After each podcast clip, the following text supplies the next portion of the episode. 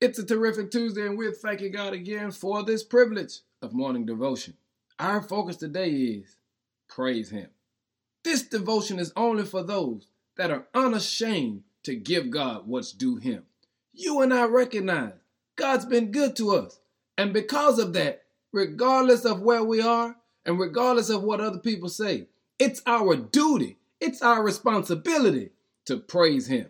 When you read Psalm 150, here's what it says Praise the Lord.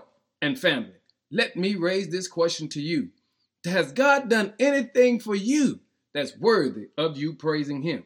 You see, worshiping and witnessing go together, but it all begins with us praising the Lord. And today, let's keep it simple. I ain't challenging you. If God's been good to you, just praise Him right where you are in the car, in front of your children, on the job, in the grocery store, wherever you are. If you know He's been better to you than you could ever be to yourself, don't let anybody stop you from giving Him praise. Don't lose your job, but lose your mind in praising God today. Give Him some glory through praise, that is, in Jesus' name. Amen.